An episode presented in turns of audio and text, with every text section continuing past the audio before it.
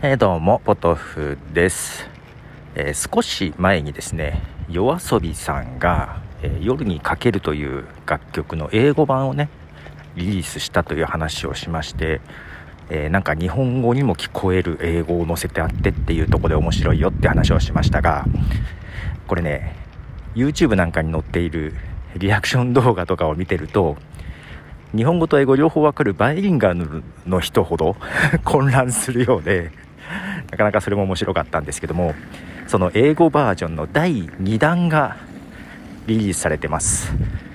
えドコモの CM でですね、流れてる三原色という曲の、えー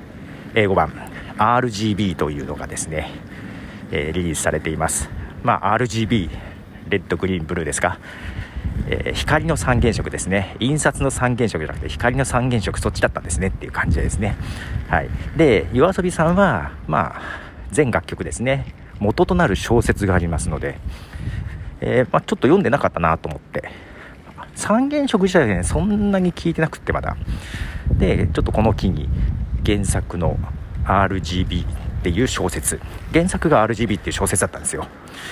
でそれを読みました。でこの作者が、えー、コミカド雄一郎さんという方なんですけどなんかどっかで見た名前だなと思ったらですねあれですね劇団ノーミーツの方ですね。脚本とか書いてる方かな。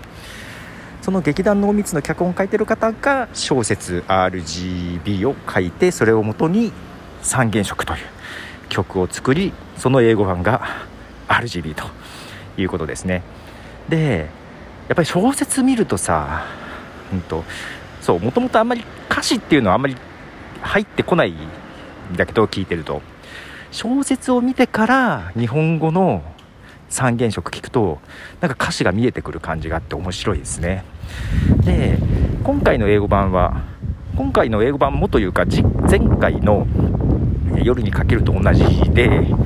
小宮青木さんという方、また同じ人が英語詞を担当されてるようなんですけども、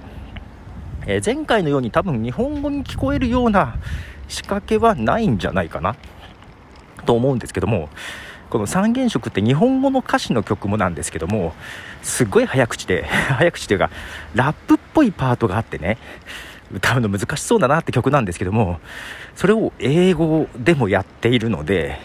でなかなか綺麗なえ聞き取りやすい英語というかねらしくってそれはそれですごいなというとこでまあ変な仕掛けがないけども面白いかなと思いましたね。えーということでボトフでした。じゃあね。